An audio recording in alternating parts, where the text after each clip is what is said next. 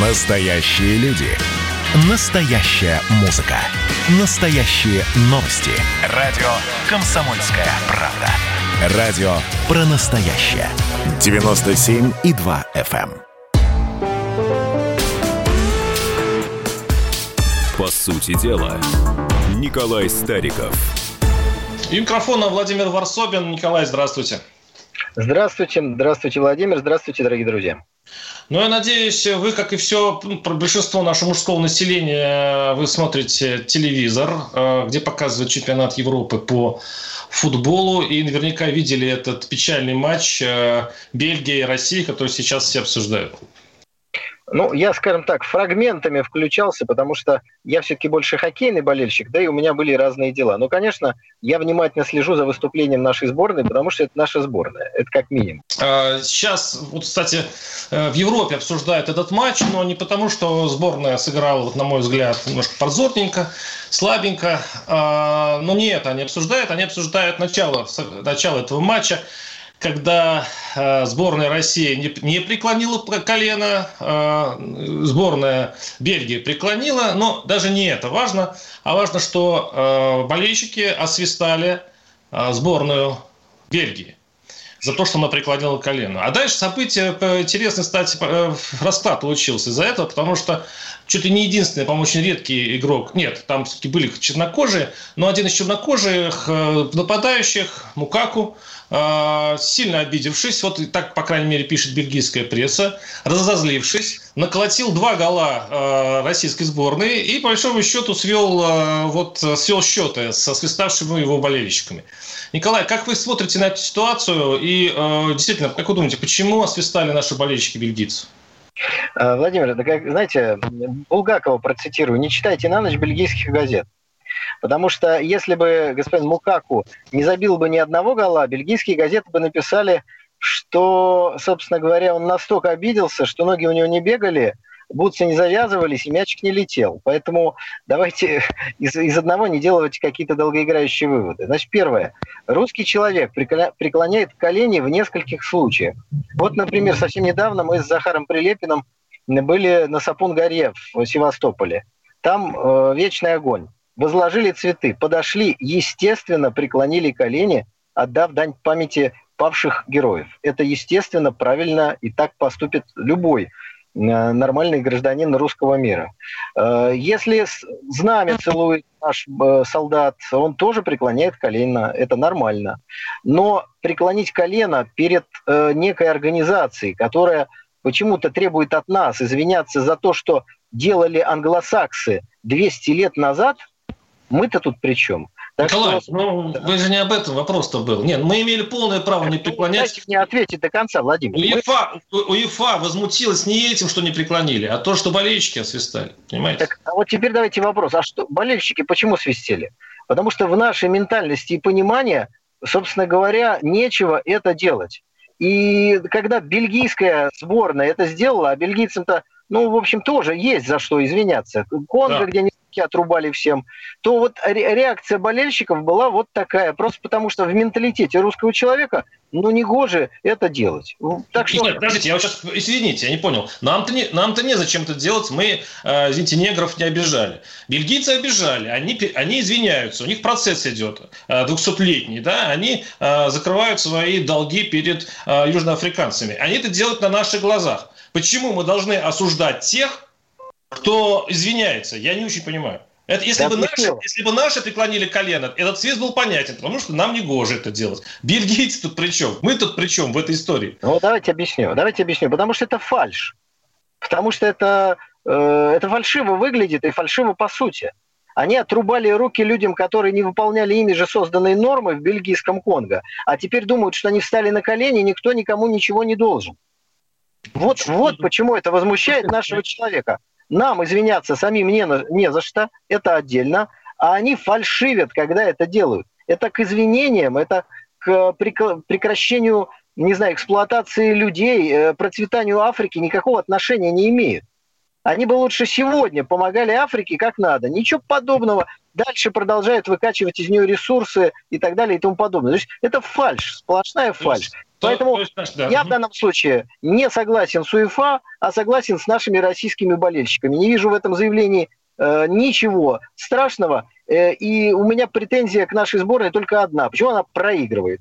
Вот, собственно говоря, одна. Молодцы, что колено не преклоняют, но еще бы побеждали. Цены бы этой сборной бы не было. Ну, а так, если... Да, если бы вот наш, наш народ, он действительно очень тонко чувствует фальшь, свистывал все, что фальшиво, Николай, то все наше телевидение бы тонуло в свистах, да, и в конце концов после этого матча должна была полностью быть освистана вся наша российская сборная, потому что вот если сравнивать футбол с каким-нибудь а, органным концертом, если вот кто-нибудь сел да, вот, за рояль и начал бы играть, то наша сборная не попадала ни в одну ноту. И так сфальшивила всю матч, но при этом я надо заметить, что я особого свиста в адрес нашей сборной я не заметил. Но не в этом сейчас дело. Коль вы... ну, добрые, добрые у нас болельщики, которые очень комплементарны к сборной, которая должна э, просто исходя из того, что в великой России, что ж не найти э, сборную команды по футболу, должна играть лучше. Я уж не говорю на тех окладах, которые они получают. Ну, Владимир Семенович Высоцкий еще писал об этом. А футболисты до лучших дней.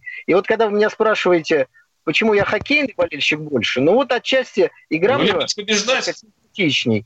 Да нет, просто мне каждый раз неудобно за нашу сборную. А мне нравится болеть тогда, когда я разделяю радость победы, а не пытаюсь объяснить себе, почему в очередной раз наши футболисты за очень большие деньги расстроили десятки миллионов наших болельщиков. Николай, не вовремя вы вспомнили российскую сборную по хоккею, я вам сейчас скажу, потому что сфальшивили они в матчах с Канадой тоже знатно, а может быть даже более трагически, чем наши с Бельгией. Наши хотя бы имеют шансы на будущее побороться, а то, что сотворила российская сборная с, со студентами из Канады, это, конечно, было Слушайте, очень ну, больно. Э, проблем, проблем существует. Но, знаете, я, наверное... был бы счастлив, ну, условно счастлив, если бы сборная России по футболу проигрывала бы исключительно бразильцам.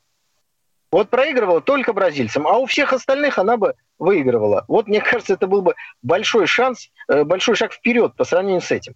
Но, так сказать, я не вижу никакой здесь политики. Бельгиец, забивший нам голы, наверное, забил их, потому что ему дали эту возможность, и потому что он умеет играть в футбол, а не потому что российские болельщики свистели сборной Бельгии. Не надо связывать то, что между собой совершенно не связано. Ну, коль вы задели снова эту тему, я вам скажу, что как болельщик ЦСКА, вы в «Зените» э, южноафриканцев долго не принимали. У вас вообще-то «Зенит» такой э, очень правый, э, полунацистский в свое время был клуб, потому что вы принципиально не принимали... Слушайте, вот сразу останавливаюсь, прекратите. Ну, а подождите. Я, я, я из болельческой среды. Я помню, я помню историю, когда вы не принимали принципиально ни одного чернокожего. Любят в Санкт-Петербурге. Прекратите оскорблять. Вы болеете я за другого. Я оскорбляю. Просто с, с давних пор вы перестали быть ультраправым клубом, вы стали принимать в свои ряды чернокожих э, э, футболистов. Но э, вот я, я болельщик ЦСКА, и э, те чернокожие футболисты давали интервью, когда они первыми оказались. Это вот Вагнер Лав, Карвальо еще и другие, там Оди. И они говорили, что наши болельщики вполне себе такие э, российски настроенные, потому что да, им даже доставалось от болельщиков собственных клубов. Поэтому этот свист на стадионах, когда э, этот свист, вообще-то говоря, не, не вызван никакими действиями, оскорбительными действиями, ничего против ни России, ни болельщиков, действия команды не предполагает. Этот свист – это плохой признак э, бескультурия, я скажу, наших людей, те, которые собираются на стадионах. Если они с чем-то не согласны, говорят, фальшивят. Это дело бельгийцев и их совести. В конце концов, никто не заставляет нашу российскую сборную преклонять колено. А с культурой нашего боления надо все-таки что-то делать. Владимир, и, знаете, кстати, я с этим что-то делаю. Футбол – это одна из самых демократических э, игр э, в мире. У каждого болельщика в отдельности есть свое мнение по ряду вопросов, в том числе политических. И у фанатской болельщика, общественности болельщиков есть некое общее мнение. Поэтому не надо им отказывать в том выражении, которое они считают для себя приемлемым. Это определенная субкультура. Там собираются взрослые, состоявшиеся мужчины, там собираются молодежь. И вот они каким-то образом выражают. Им это не нравится. Не надо... тащить политику в футбол. УЕФА тоже очень такая лукавая организация. С одной стороны, никакой политики, а с другой стороны, знаете, они осуждают эти нашивки, надписи на футболках сборной Украины не за то, что они нацистские, а за то, что они политические. А преклонение колена – это тоже политика.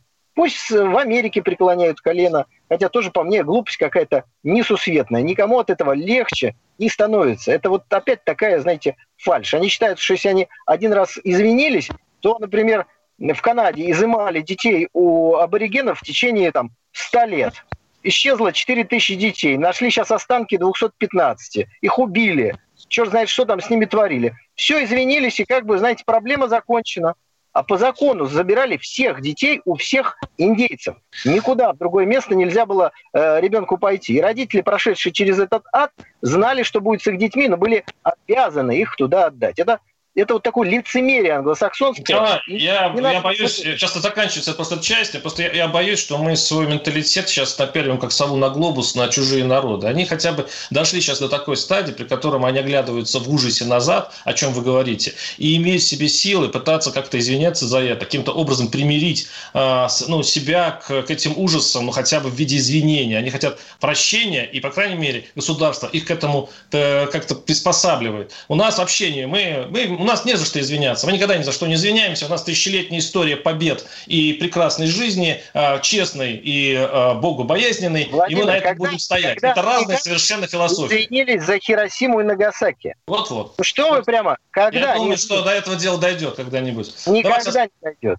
Ну, потому что они занимаются лукавством и никогда не извиняются за реальные преступления, которые совершили. Так что не надо здесь... Вернемся раз... на несколько минут, давайте все-таки и продолжим. Я вас не обрываю, просто хронометраж. Давайте не будем растекаться мыслью. Единственный человек, который может зажигательно рассказывать про банковский сектор и потребительскую корзину, рок-звезда от мира экономики Никита Кричевский. Ну, мы, конечно, все понимаем, у нас рекордный урожай, у нас же миллиард есть, мы этим гордимся. А хлеб закупали за границей. В две тысячи третьем году Борис Абрамович предлагал мне стать папой римским. Я отказался. Он разбирается в мировых трендах, строит прогнозы и знает, что надо делать. У меня есть встречное предложение. Если вы нам намекаете, мол, вы там смотрите, да, так вы национализируете эти холдинги. Какие проблемы? По средам в семнадцать ноль ноль по Москве. «Экономика» с Никитой Кричевским. На радио «Комсомольская правда». Я буду резок, я буду краток, я буду четок.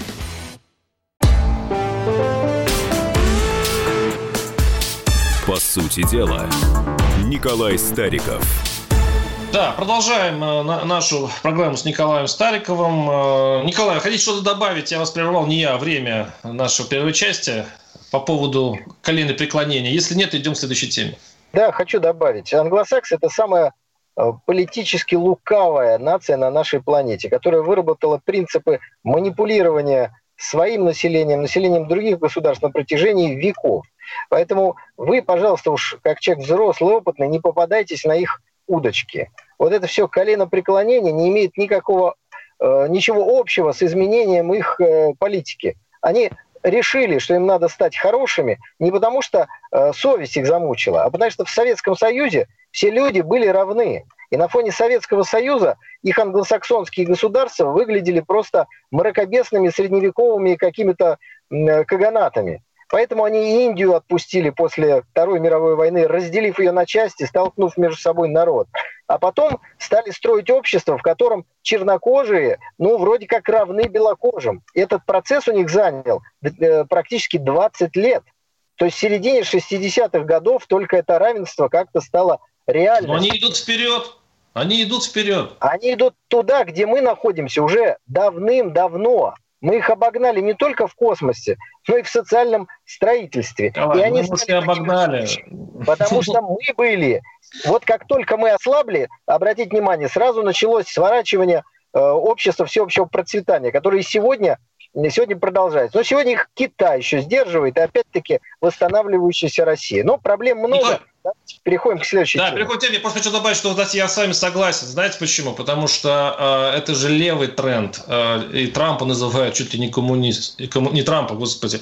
Нынешнего президента США называют практически коммунистом. Э, это и, тоже лукавство. И Европа, и, Европа, и, и Америка идет на левый уклон. Действительно, СССР это была коммунистической страной, и многое они перенимают. Но мне кажется, они потому, что они на, на фоне нас хотят быть хорошими. Это наша чисто провинциальная история. Мы хотим быть хорошими на фоне кого-то. Их это не волнует. Они, э, это просто цивилизация. Это человечество развивается, э, начинает все-таки э, примиряться с прошлым. Это им нужно. Я не думаю, что и мировое правительство вдруг издало указ о пересмотре каких-то э, значит, своей политики. Нет, это, это внутри общества созрело это желание э, быть хорошими, как вы говорите. И это, по-моему, здорово.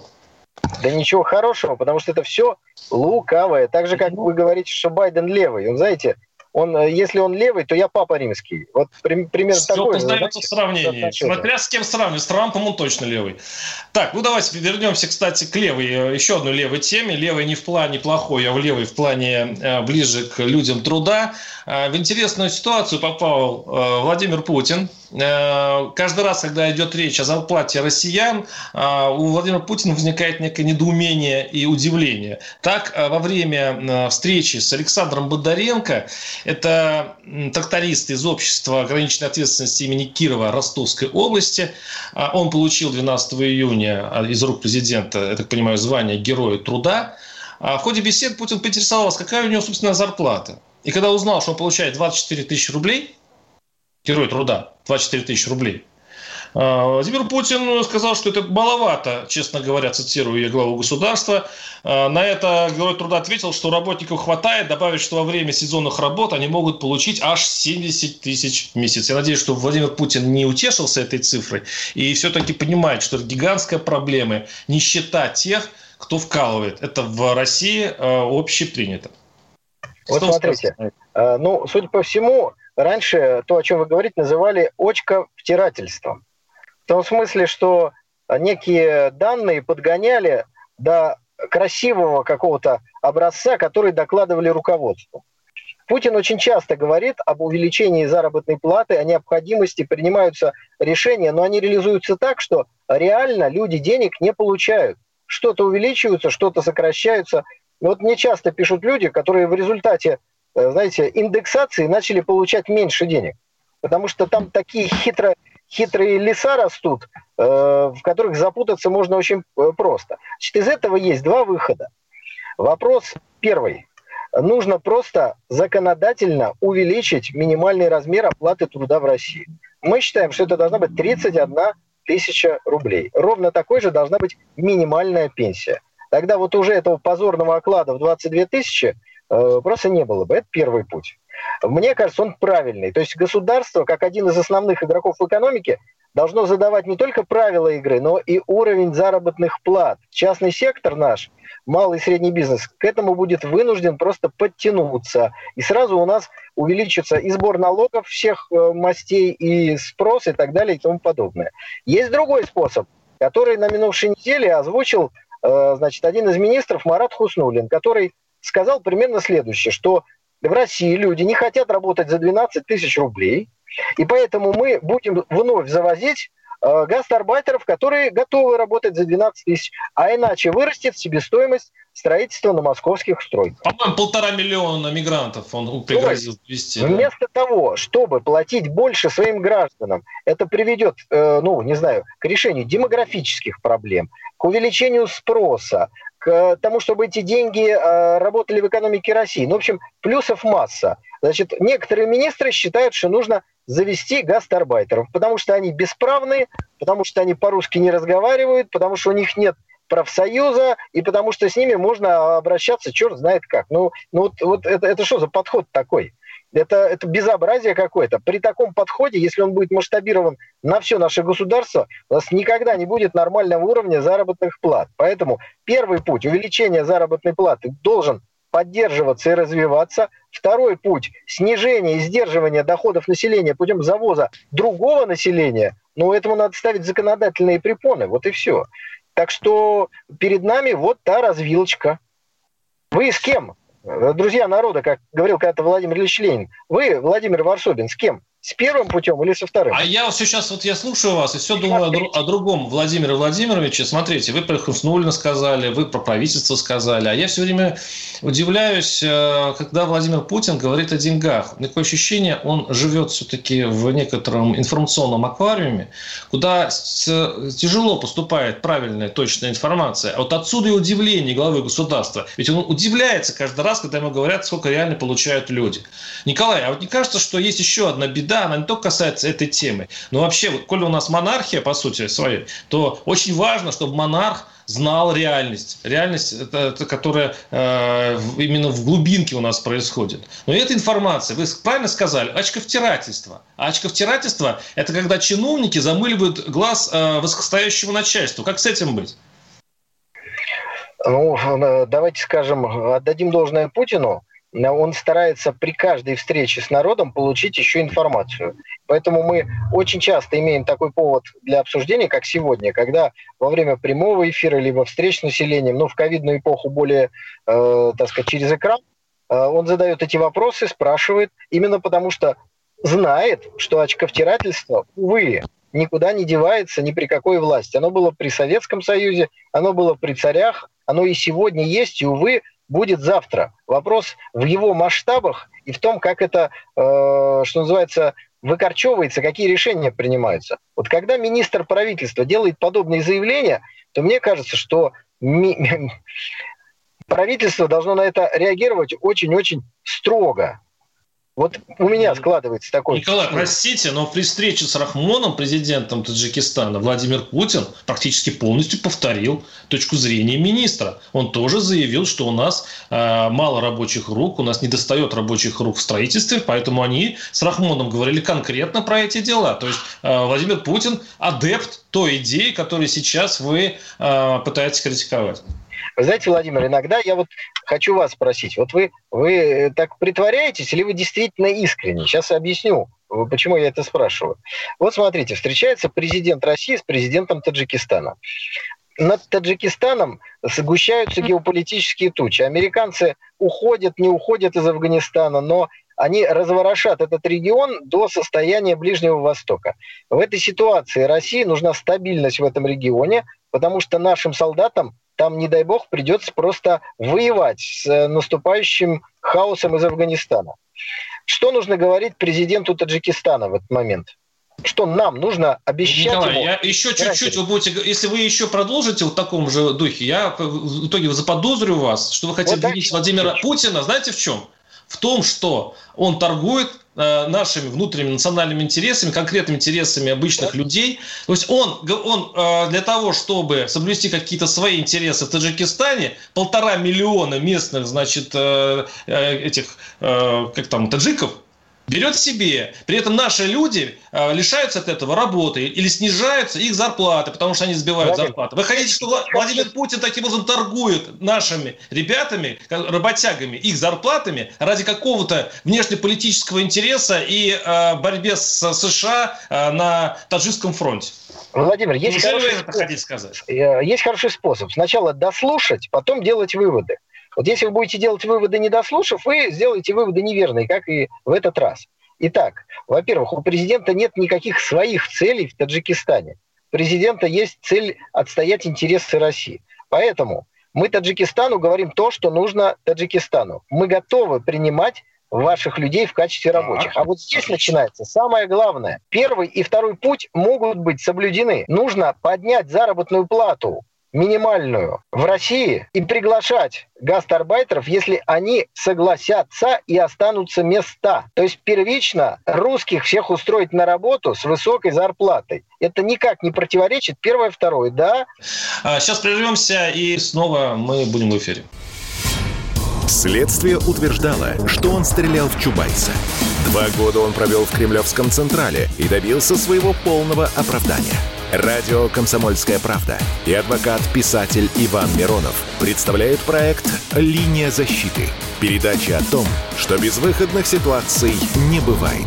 Обсуждение самых острых тем недели, неожиданные гости, общение со слушателями и невероятные истории от ведущего, которые произошли с ним на самом деле. Все это «Линия защиты» Ивана Миронова. Слушайте каждую пятницу в шесть часов вечера по московскому времени.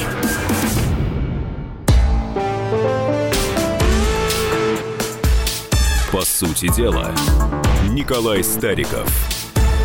И у микрофона Владимир Ворсобин, ну и, конечно, Николай Стариков. Николай, значит, мы сейчас закончили с предыдущей темой по поводу гастарбайтеров, но идет у нас на смену еще более такая горячая тема. Рассказывайте. Саммит НАТО, ну, точнее, мне слово «саммит» не нравится, встреча руководства НАТО, которая происходит таким большим кустом. Большая семерка, НАТО, ЕС, все перемешалось. Единственное, что спасает Байдена, потому что люди там одни и те же практически, кочуют с одного места на другое. И вот, значит, генсек НАТО Йенс Столтенберг говорит, на этом... На этой встрече будет, наконец-то, принято решение в отношении Китая. Вы знаете, смотрю на карту и думаю, где же Китай и кому же из НАТО он угрожает? Не нахожу. И тогда мне становится понятно, что все то, что мы с вами говорили, что вся вот эта вот суета, все эти встречи, все это сколачивание коалиций направлено на антикитайское направление, да, так оно и есть. То есть впервые Североатлантический альянс своим военным противником готов назвать Китай. В этом, конечно, новшество очень и очень большое, но э, из этого вытекают еще, знаете, интересные выводы исторические, которые я хотел с вами и с уважаемыми слушателями поделиться. четырнадцатого июня тысяча семьсот восемьдесят третьего года был заложен город Севастополь, крепость, э, краса и гордость, патриотическая столица России. Вот смотрите, почему это произошло ни раньше, ни позже, а именно в этот период. А в тот момент произошло воссоединение России и Крыма. Первое воссоединение. Крым, так сказать, вернулся первый раз в родную гавань, в Российскую империю. И что интересно, произошло это в тот момент, когда основные мировые игроки, тогда это были Великобритания и Франция, занялись друг другом. Началась борьба э, американских колоний за независимость. В войну на стороне американцев вступила Франция, следом за ней Испания. И заварилась такая большая мировая каша. Вот на ее фоне Россия присоединила Крым к себе, и никто, вроде как бы занятый друг другом, не протестовал. Как только эта каша закончилась, через несколько лет турки попытались высадиться в Крыму и изменить ситуацию. Ну, как, как мы знаем, да, э, ничего у них не получилось.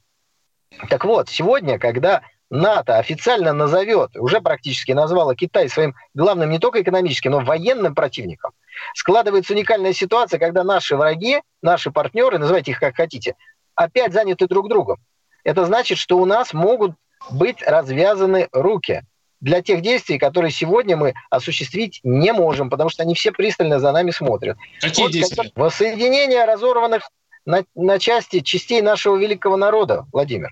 Вы, наверное, забыли, что русский народ – крупнейший разделенный народ в мире, если, конечно, не считать китайского народа. Ну, по крайней мере, в Европе это точно. Это только мы. Так что вот... То есть мы что, сейчас грозим, вот сейчас вы в эфире грозите, ну, нечаянно, видимо, грозите всем нашим республикам сразу, или все-таки давайте смягчим и выделим конкретных? Потому что, смотрите, вот на такие заявления очень остро реагируют. А, Казахстан, Узбекистан, я, я, я это представляю и слышал про это. А многие другие республики тоже бы, ну, Прибалтика, скажем так. Вы, вы на, на какие кусочки-то в итоге-то посматриваете? Владимир, хорошее уточнение. Первое, хочу сказать, я случайно слов не произношу. Я как-то думаю и вам рекомендую, прежде чем слова произносить. Это первое. Второе. Лозунг э, и слова о воссоединении русского народа никого пугать не должны. Кроме тех людей в сегодняшнем киевском руководстве, которые пытаются русское имя вымарать с территории исконного проживания русского народа. Ведь если свести ситуацию вот к реалиям в сегодняшней Украине, там проживают, ну, грубо говоря, два народа. Первый народ – это русские, второй – это галицийцы, которые забыли, что они русские, углубились, поглощены проектом, который создала австро-венгерская разведка во второй половине девятнадцатого века под названием «Украина». И вот там вот эта борьба происходит. Но подавляющее большинство живущих там – это русские люди.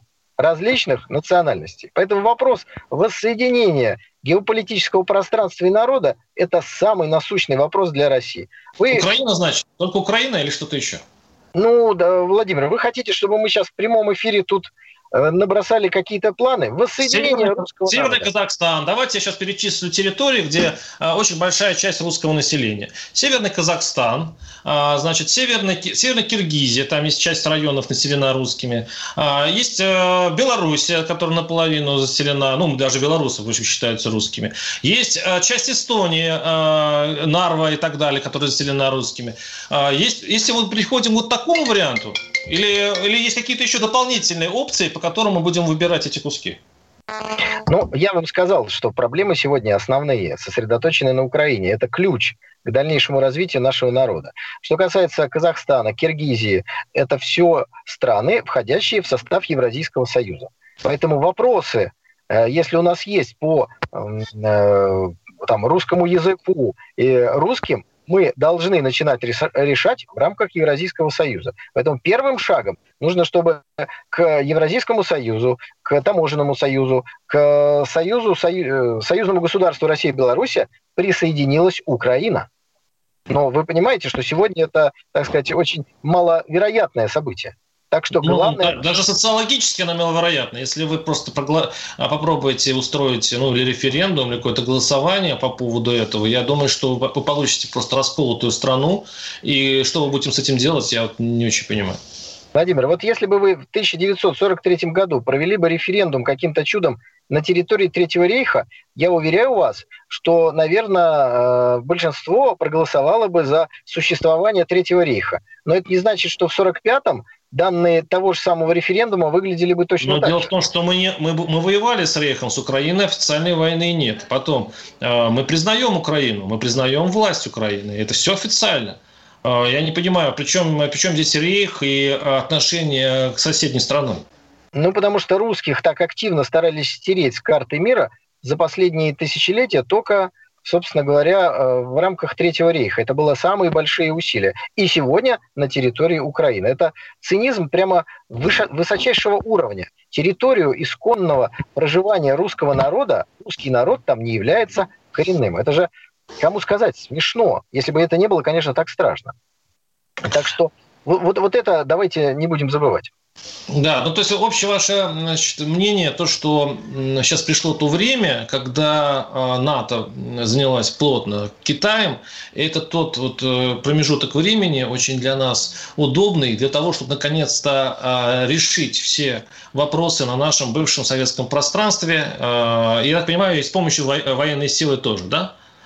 Владимир, это вы сказали насчет военной силы. Я говорю я о воссоединении русского народа. Вот этот вопрос... Но, я... А какие шаги, которые непозволительны сейчас? Почему сейчас? Какие шагов? Подождите, а, давайте да. я дальше скажу. Да. Давайте, давайте я дальше. Вы сказали да. о юридическом признании э, киевского режима. Это действительно было сделано. Думаю, что это, для этого были определенные основания размышления. Но я думаю, что Россия ведь может и отказаться от признания тех, кто находится в Киеве, в качестве законных властей государства под названием Украина. Мне кажется, очень перспективным такое направление дипломатии, если бы Россия не просто признала независимость ДНР, ЛНР, а признала именно их законными наследниками того государства, которое было разрушено в государственном перевороте в феврале две тысячи четырнадцатого года. Именно в Донецке и Луганске находится легитимная власть государства, которая сегодня называется Украина. Название можно корректировать. Вот такая позиция, мне кажется, очень перспективной и правильной. Отозвать признание киевского режима, признать законной властью этого государства тех людей, которые кровь проливали за то, чтобы говорить по-русски, и за то, чтобы каждый человек на территории Украины имел возможность говорить на том языке, который ему близок и является его родным.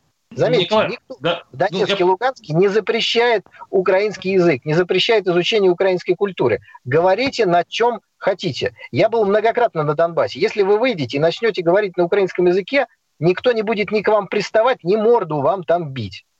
Говорите, как хотите. Николай, Николай, подождите, вот, вот ваши речи, да, я вот сейчас очень внимательно слушаю, и это ваше, ваше мнение, да, пожалуйста. Просто вы, я удивляюсь, не учитываете интересы большинства людей в Украине. Вы даже считаете, что даже если там часть, большая часть населения думает не так, как вы, то это первое, значит, это зомбирование, второе, это пропаганда, и третье, мы их переучим. То есть, понимаете, вы, вы думаете насчет Украины как будущее, ну, агрессор, оккупант. То есть вы, по сути, говорите языком войны. И гражданское население, которое не согласно будет с вами, вы, в общем-то, не, уч... не ставите в расчет, ну, как бы на войне все средства хороши, и, как вы сказали, рейх, да, то есть когда мы вошли в Германию, мы же не стали проводить референдум по поводу того, согласны они, что вошли в Германию или нет. Так уже вы поступаете с украинцами или те, кто являются гражданами России. Но я замечу, что часть граждан России, э, Украины, прошу прощения, э, они этнически русские. И этнически русские в Украине очень многие, часть, большая часть солидарна с украинцами по поводу своей, своего ощущения незалежности, независимости и нежелания, ну вот, нежелания того, что вы говорите. Куда вы этих людей денете? И почему вы так вот э, сверху смотрите на их убеждения, их желания? Вы как-то, видимо, запутались в сторонах света, что ли, сверху, снизу тоже все путаете. Потому что, ну, говорите совершенно странные вещи. Я считаю людей, которые живут на территории государства Украины, со мной одним народом. Поэтому... Но они с вами не согласны. Но я причем один народ. Подождите, дайте мне ответить. Невозможно оккупировать самому себя. Я давно говорил, еще раз повторю, если вы забыли к сегодняшнему эфиру, что Россия должна выдать российское гражданство подавляющему большинству людей, которые проживают на территории государства Украина. Не выдавать только тем, кто не хочет это брать, кто является нацистом, преступником, у кого фамилия Зеленский или фамилия Порошенко вместе с фамилией Саакашвили. Вот этим, конечно, не заслужили они. К сожалению, да, мы уже... вышли за лимиты все. Давайте прервемся, сейчас и договорим в следующей части, она неминуема. Оставайтесь с нами. Просыпайтесь, вставайте, люди православные! В эфире радио «Комсомольская правда», я Сергей Мардан. Прогноз на двадцать первый год вас не порадовал, я надеюсь. Конвойные в белых тулупах, лающие овчарки, прожектора шарят по белой пустыне. Давайте уже вот по-нашему, по-русски вот, скажем. По-русски. Врагам и изменникам Родины нет и не будет пощады. Руки прочь от Егоды. У него нашли огромный дилдо в шкафу, а вообще он отмазывал заключенных и пил с ними коньяк. Каждое утро в восемь часов по Москве публицист Сергей Мардан заряжает адреналином на весь день. Мне кажется, это прекрасно.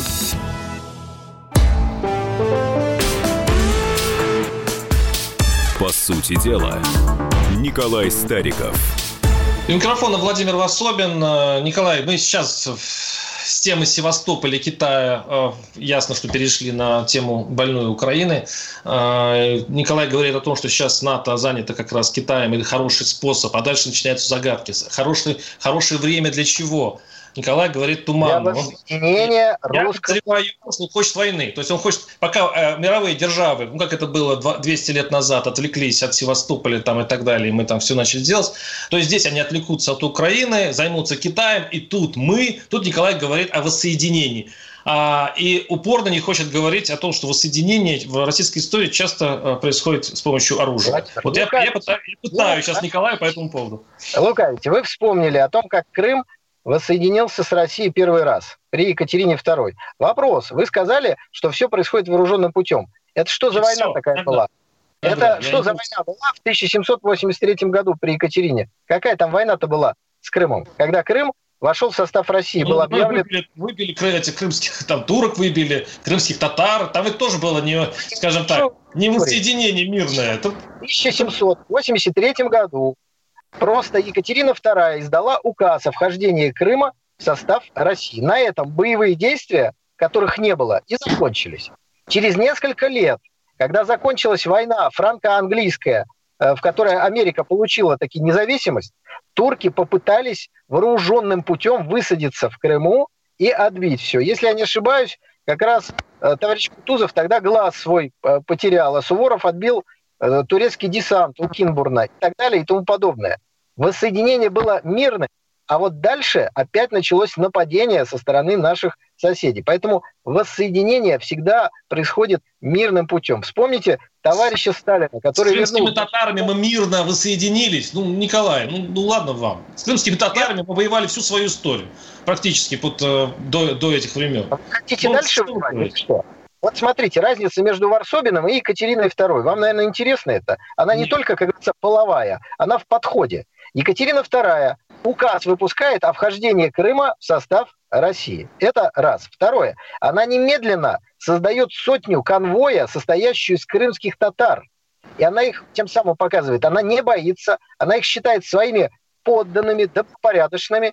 И никаких волнений в Крыму с тех пор до революции тысяча девятьсот семнадцатого года, до восемнадцатого даже, если точнее, в Крыму не было. Никаких... Ну, что ж, ж Сталин-то их тогда э, репатриировал? Ну, что ж, так... ладно, мы... это мы сейчас уходим в другую тему. Прошло пятьдесят лет.